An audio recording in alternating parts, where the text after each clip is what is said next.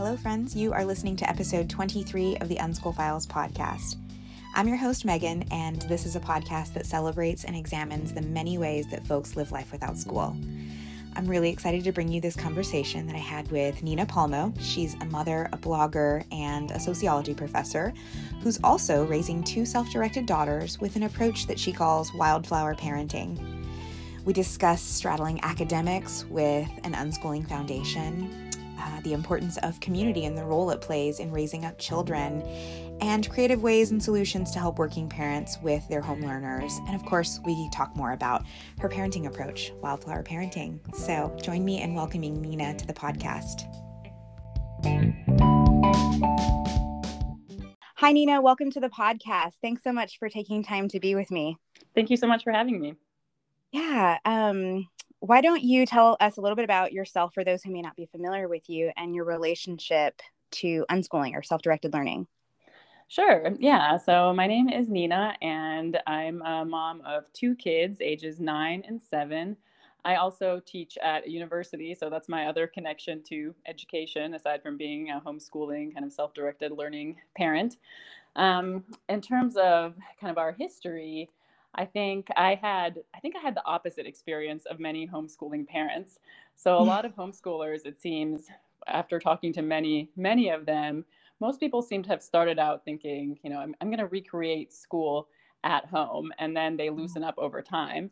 And we actually had the opposite experience. We started out really as unschoolers. I think, you know, everybody starts out as an unschooler at birth, you know. We haven't really gotten to the point where you're signing your newborn up for lessons yet. So you kind of take that approach early on. And we kept that approach up for a long time. But as my oldest kid got to be around 7, 8, we started to add just a tiny bit of more formal education as well. So I really enjoy the philosophy of unschooling, and I find a lot of inspiration in it, but I wouldn't really classify us as strict unschoolers at this stage. Yeah. Okay. So, what would you describe your homeschooling as? That's a great question. I think that, like a lot of homeschoolers, none of the labels really fit us. You know, sometimes maybe eclectic is the best word for it. Yeah. It's very, you know, the majority of our time is spent just doing self-directed projects. The kids get into things and they do them and they pursue their interests.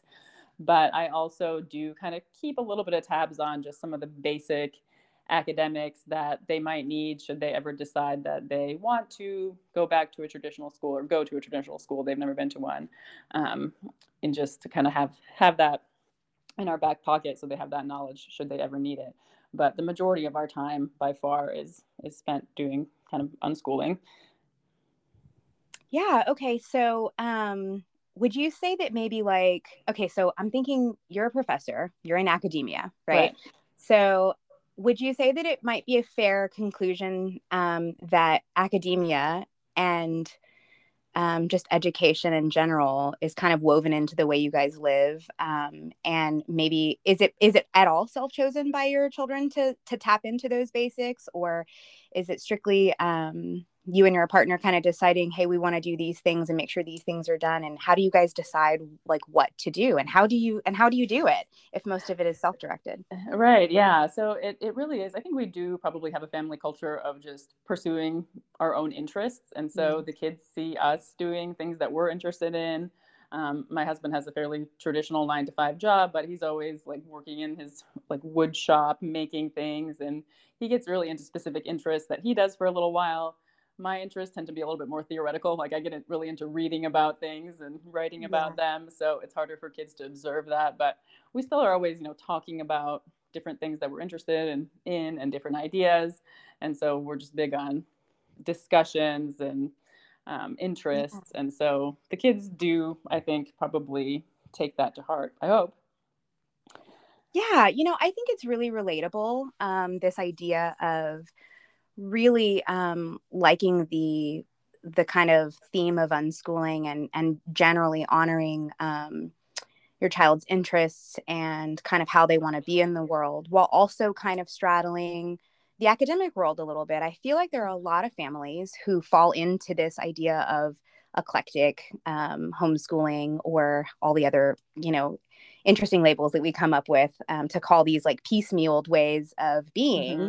And I feel like it's really important to share this approach, because you are somebody who kind of keeps the reading, writing, arithmetic sort of things up to par, should they ever mm-hmm. choose to go back to school, while also still honoring and respecting them as whole people and kind of what they want to do with their time. And I think that representation really matters.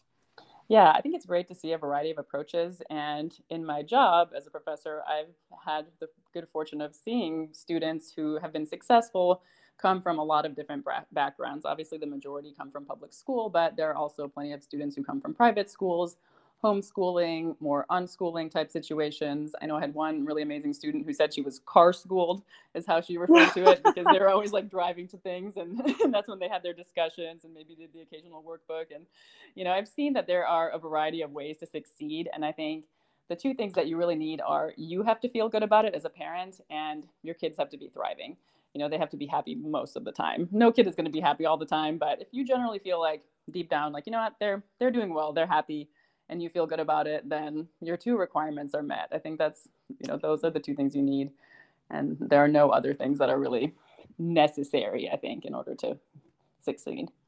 Yeah. And, you know, I think it's just really, really important, if not critical to unschooling, to really highlight that being unschooled or approaching school in this very deconstructed way and kind of choosing your own path, it does not divorce you from education or academics, or right. It's not rejecting all ideas. And there is this importance of partnership and power sharing. And that's really where the real delight in unschooling is. And I feel like that can actually still be attained even while your children are traditionally schooled. You can still maneuver systems Absolutely. While maintaining that. And just for so long, I felt personally here that like there was a lot of dogma in the way I was approaching unschooling as a person. I was really mm-hmm. married to the ideals until I realized, oh, we've outgrown some of these things and my children are asking for more, or they want me to hold the line here, or they need me to provide something over here that they're missing. And I'm noticing that, you know, it's being in tune and noticing. Yeah, absolutely. I don't think anybody no successful homeschooler has ever decided, you know, okay, my kid is 5, so here's our path. And then they just followed that path all the way through 18 and then they were done. You know, I don't think that's ever happened in the history of homeschooling. You really have to it's a trial and error process for everybody. And you really have to be attuned to what's working for everybody and what isn't, and to kind of readjust frequently. Yeah, absolutely. I read a blog post of yours when I was reading up on your blog, and I just wanted to share these words before I ask you the next question, because I really just wanted people to hear this. And this wasn't one of those things that I wanted to say, hey, go check out our blog and read it, because it touched me that much reading it. You wrote, "Wildflowers are a part of a complex ecosystem that makes life possible, and along the way, more beautiful. Their beauty lies in being exactly who they're supposed to be. Some wildflowers are brightly colored and others are subtler in their appearance. Some reach for the sky and others stay close to the earth. Some flower early in the season and others late. They turn out exactly as they should, and no one needs to stand over them, pruning and weeding and watering, pushing them to try to just be a little more brightly colored and to stop standing out so much. Wildflowers were never meant to be perfectly a manicured garden, and that's what makes them beautiful." So I wanted to ask you to talk to me about what you call wildflower parenting. Sure. Yeah. So the last part of this, where, you know, wildflowers were never meant to be a perfectly manicured garden, it really appealed to me, because nature is also really important to us. And there's this idea with wildflowers is they grow freely, which doesn't mean that they grow without any input at all. You still have to put a little bit of work into it, especially early on. But you're not there saying, like, here's my preconceived idea of my garden of children is going to look like. Instead, mm-hmm. it's all about kind of letting them grow into who they already are.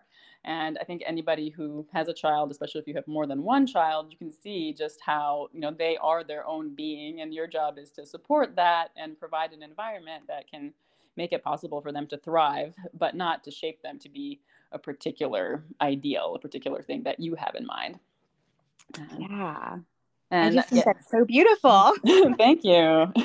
It's so wonderful, because it's just such a reminder that they're all so different. And exactly. you can't, there's just not a one size fits all. There's not one approach, and life without school can come in so many different ways. Exactly. Yeah. I always hear from people who say, you know, like they were too much as kids, you know, like this is why they're in homeschoolers or unschoolers now, because they were always told they need to tone it down. They're too much. And so these are the wildflowers. I think it was being really brightly colored. And I wish that those people who had had the opportunity to just stand out and be exactly who they are, you know, how great would that have been for the world and for them. Personally, I think I'm more of the subtle wildflower. You know, I don't really stand out in a group, especially in elementary school. My schooling experience, I was more of like a wallflower than a wildflower, probably because I wasn't entirely comfortable always. But it's also fine to be a little bit subtler in your appearance. You know, not everybody has to be the one who's, you know, like reaching for the sky the most and putting on the brightest display. So it's really about, and I think that happens with kids too, is that some kids are told they're too much, but some kids are told they're too little, they're too shy, they need to get out there. And I think our job as parents is to really embrace who they are and not to try to get them to be just a little bit more something. Yeah. Yeah. I think leaning into who they are as people, asking them how they are, what they're feeling, what they've been thinking about, what they dream about, what their favorite foods are, making their favorite foods with them, just knowing them, getting to know them. And they're changing all the time too. So like keeping up with the changes. Yeah, exactly. They change fast sometimes. Oh my gosh. So fast. So fast. We're personally in a season of growth and unschooling where, you know, we're kind of coming out of a phase of a lot of open-ended, just free playing and exploring. We traveled overseas and did it over there and then came back and did it here. And then, you know, the pandemic hit. And so that happened. But now that we are kind of getting back to things, it looks different. We're in a different season. I have a high schooler who's asking for a little bit more accountability and some framework around, you know, what to do and where they're going. And it's really important to listen to that. And if I was really married to the idea of like making sure that the mysterious homeschooling and unschooling police don't come and like knock on my door and tell me I'm not unschooling correctly. Right. If I was married to that idea, I would like resist them wanting, you know, anything structured or anything that looked like school. And that would be silly because that's not what they're asking for. Exactly. Having a kid who's, you know, thriving and growing, that's the only thing I'm married to. Absolutely. So it's just for me constantly coming back to connecting with them, preserving the relationship with them and that trust between us so that whatever choices we're making them out of a trusting relationship with each other, that we're trying this thing out and it's something that we're both into. Exactly. And when it's not, we trust that what we're saying is true, you know? Right. Exactly. Yeah.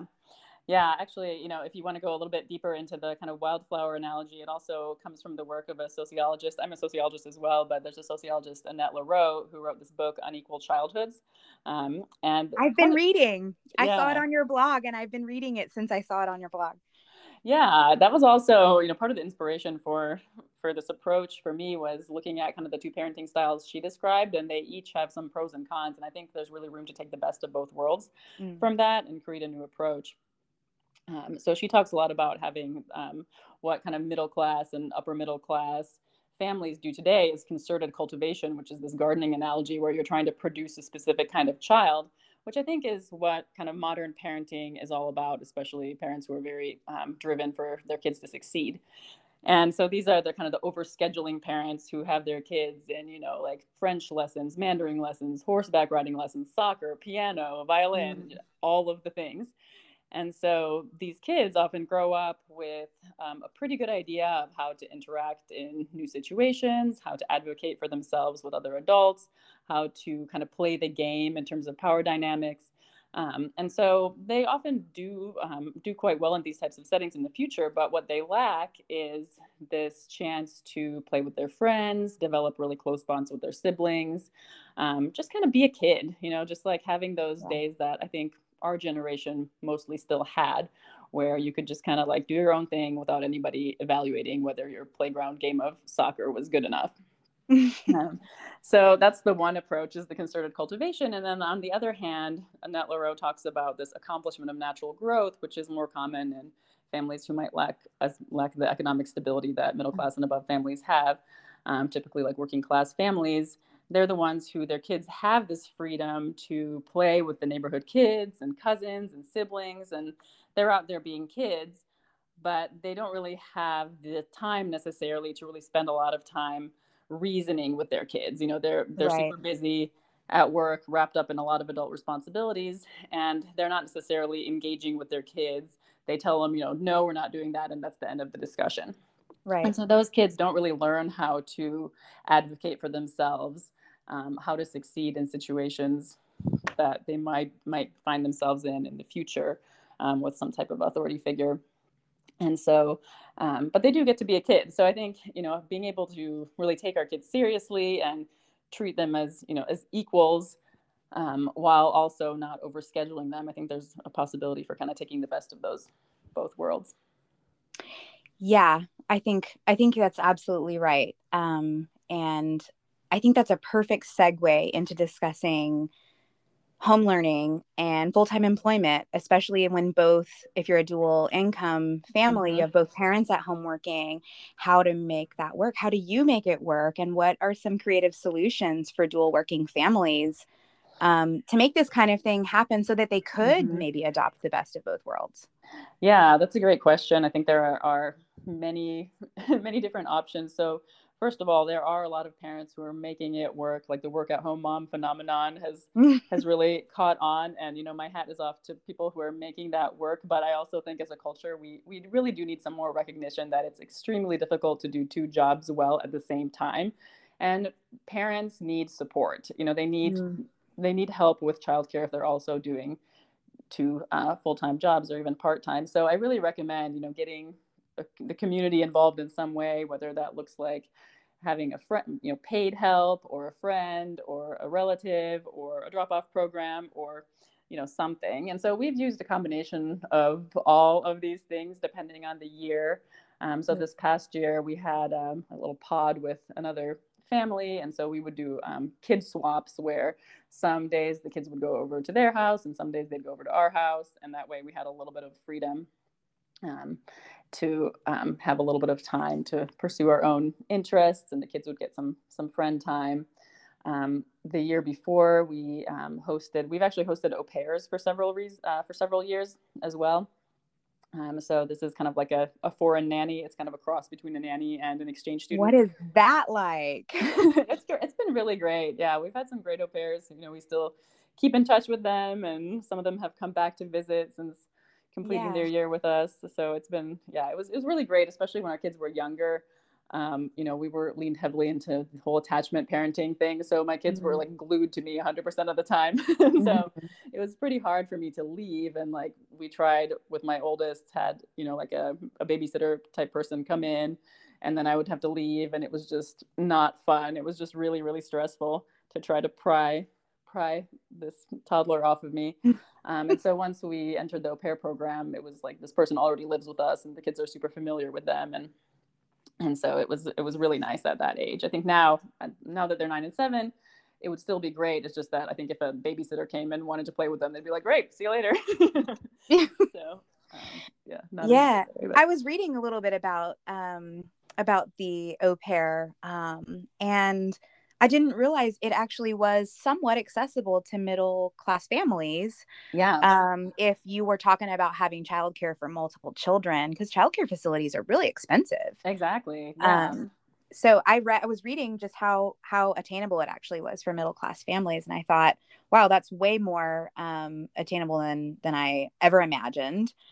And then it got me thinking about other solutions, you know, like different daytime cares and drop-off programs. And like you mentioned, having a buddy family, it's so important to be able to tap into your community. Community-based mm-hmm. solutions are where it is at. Absolutely.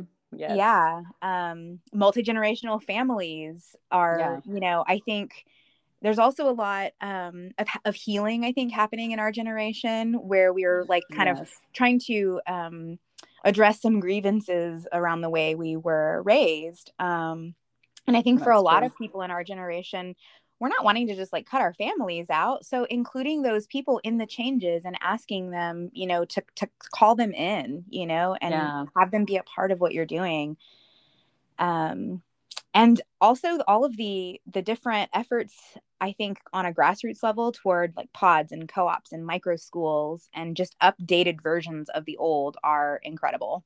Exactly. Yeah, exactly. I think everybody has the stereotype of homeschoolers. I think it's maybe that stereotype is starting to die, but it's still kind of out there that you're just like in your own home recreating school and you don't see any other kids. And it doesn't work that way for anybody.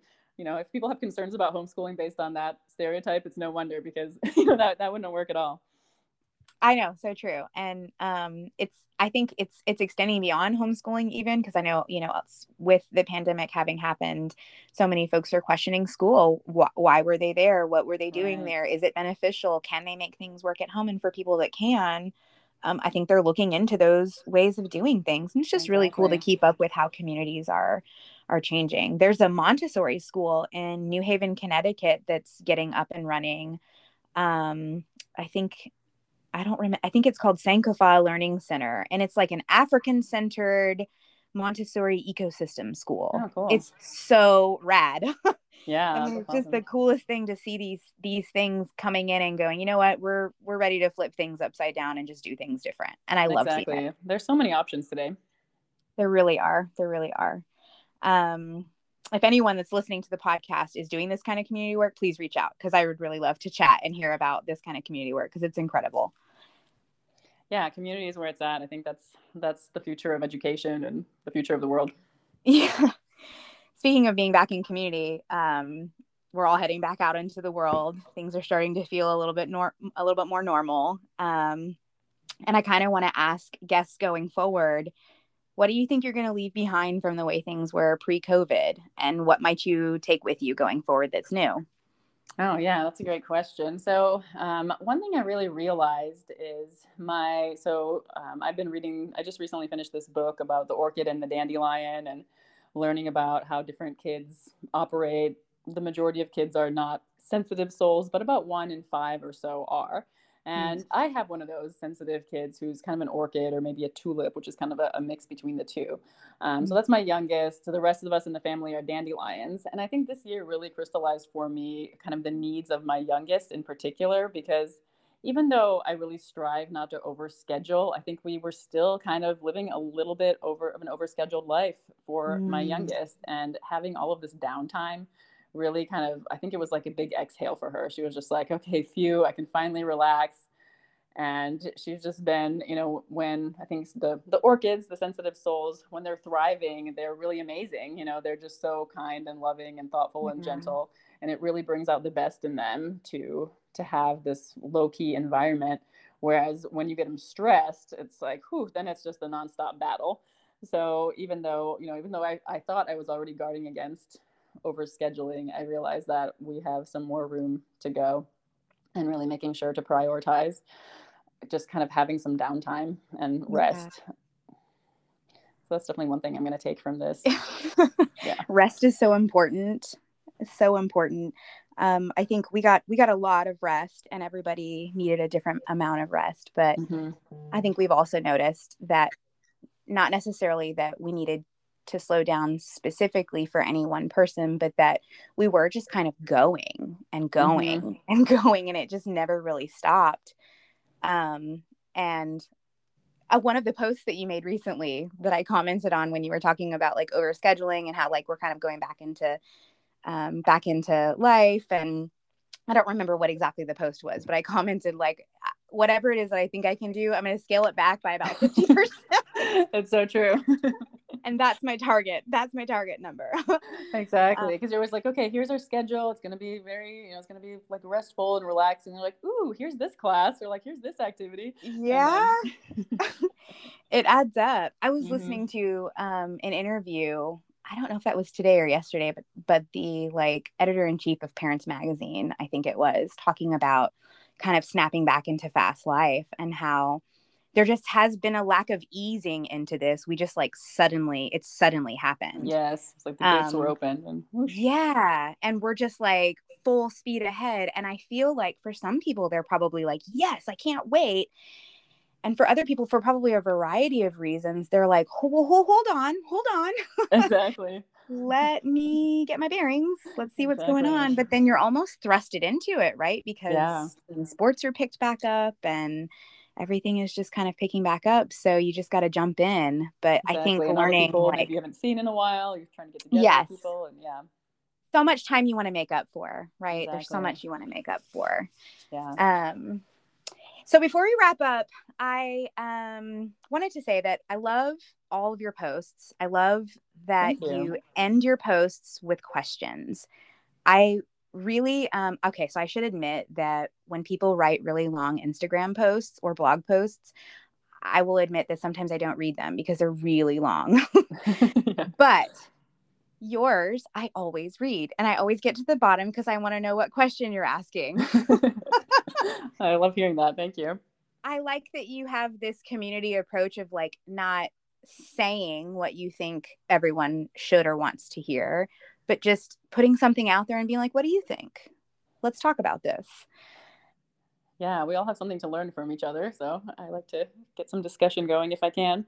Yeah. So that's what I was going to ask, is what inspires you to kind of leave it open-ended and ask a question? We all have, like I said, we all have something to learn from each other, even if it's people that we don't necessarily agree about every single thing with. You know, I read this quote once that was something like, if two people agree on absolutely everything, then one person is doing all of the thinking. And I think it's so true. You know, like we're all bringing some different ideas to the table. If you're bringing ideas to the table, they're not going to be exactly the same as somebody else's.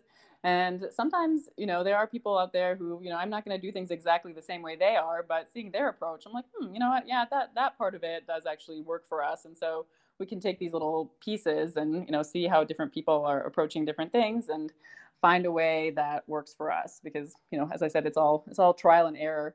And so we have an idea of kind of what we're trying to create maybe, but the more information we can get from other people, the more we can learn from our community, I think the better off we'll be. And, you know, nobody has it all figured out, even, you know, being in academia, there's obviously very smart people there who are very interested in their particular area. And, you know, I think on social media also people get very specialized into, you know, like here's the people who know about money, and here's the fashion people, and the, you know, food people. And so, you know, everybody has something different that they're, even in education, everybody has a slightly different approach that they're bringing to the table. And I think we can get a little bit siloed into thinking like, oh, well, this person's, you know, like too structured of a homeschooler, this person's too much of an unschooler. And I think we actually benefit a lot more from seeing what we have in common and what we can learn from each other instead of spending time thinking about how, you know, our approach is superior. Yeah, absolutely. I think that's kind of the shift this podcast is taking, is not to only spotlight people who call themselves unschoolers, but really to spotlight life without school and the, like, all the ways that it looks. My particular, you know, approach is unschooling, and even before that, a connection with my children and a solid relationship with them, which you could throw the unschooling stuff out and we would probably still kind of be doing that without knowing that that's what we were doing, if we're just focused on, like, having a good, healthy relationship with our children and watching them thrive. So inviting lots of people in to have a conversation about this and learning about different ways people are doing it and just hearing from us. Because I read something about statistical data recently. There was some, like, homeschooling conference situation happening with, I think, Harvard University, like, in the last week or two, where they were doing, like, this big conference talking about homeschooling, you know, post COVID, and, like, all of these academics are coming at it from different angles and, you know, analyzing it, criticizing it, you know, trying to figure out what exactly we're doing. And the data on homeschoolers is so very little. There are just not a lot of people who volunteer to talk about how they're homeschooling, what they're doing in their home learning. And so I feel like as a community, we should just talk about it amongst ourselves. Maybe we don't want to be data, but representation matters, and people being able to see that they're not the only ones living life without school is so important to me. I think that's super important. Yeah, it's a great project that you're doing with that. Yeah, just sometimes hearing that you're not the only one. Sometimes all it takes is hearing that one other person is doing something that you were thinking about doing, and you're like, hey, you know what? I think it's going to be okay. Yeah, and absolutely, if you're thinking about studying homeschooling, any situation you're trying to understand, the people with the lived experiences, you've got to go to them to figure out what's happening. Typically, you know, there is some research on homeschooling. Typically, homeschoolers tend to do extremely well. They outperform public school students, but you also have to factor in the fact that most homeschoolers are, have a lot of privilege that is also supporting those really stellar outcomes. A lot of them have, two-parent families, the stay-at-home parent. And so, just having a parent who has the opportunity and desire to be super involved with their kids, and that's going to make a kid succeed. Yeah, absolutely. Whatever path they're choosing, whether they're in a brick and mortar school or they're doing distance learning or they're an early college entrance student and they're only 14 or 15. I mean, there's just so many ways to do things. There are. And not to discount like all of the other very hands-on ways of getting out into the world. My partner was one of those people, decided to just get out into the world and do hands-on labor and learn through that kind of experience, learn through grit. Yeah. Everybody does it different. So exactly. I'm so glad to have had you today. Thank you. Do you want to share with everyone where they can find you? Sure. Yeah. So my blog and social media name are Raising Wildflower Kids. So you can find me at raisingwildflowerkids.com for my blog name. I'm also on Instagram and on Facebook as Raising Wildflower Kids. So pretty simple all the way around. It's just Raising Wildflower Kids. Yeah. Are you offering coaching sessions? Did I see that on your website? I haven't done a whole lot of it. I've done a little bit of it, but yeah, just, with everything that's happened this year, things have been on hold, but if somebody's super interested, I'd be happy to work with people. Cool. Well, if anybody's listening and is interested in this approach and wants to talk to Nina, definitely reach out to her, and I'll put all of that information in the show notes. Thank you so much for chatting with me today, Nina. I really enjoyed this conversation and I can't wait to share it. Yeah. Thank you so much for having me. It was a lot of fun. Thanks.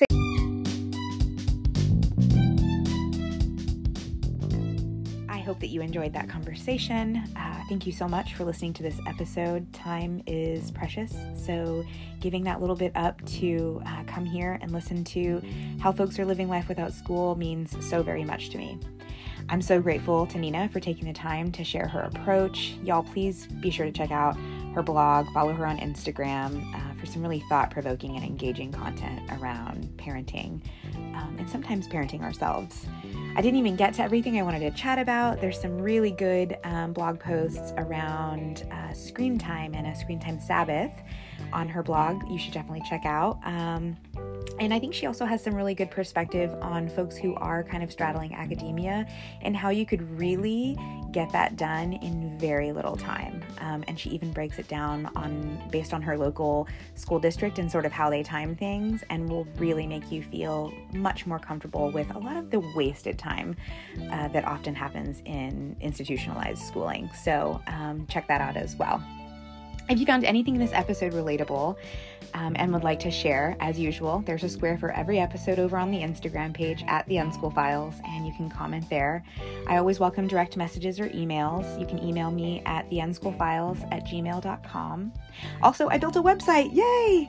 Theunschoolfiles.com is secured, and it is mine, and I have been working very, very tirelessly on it and teaching myself new things. I'm really not that tech savvy, so I'm really proud to share it. So go check out theunschoolfiles.com for all things related to the podcast. And there's a contact form there if you'd like to reach me in that way. And all of those ways are perfect for it if you'd like to be a guest on the podcast. So I would love to hear from you if that is you. Until next time, friends, stay kind to each other.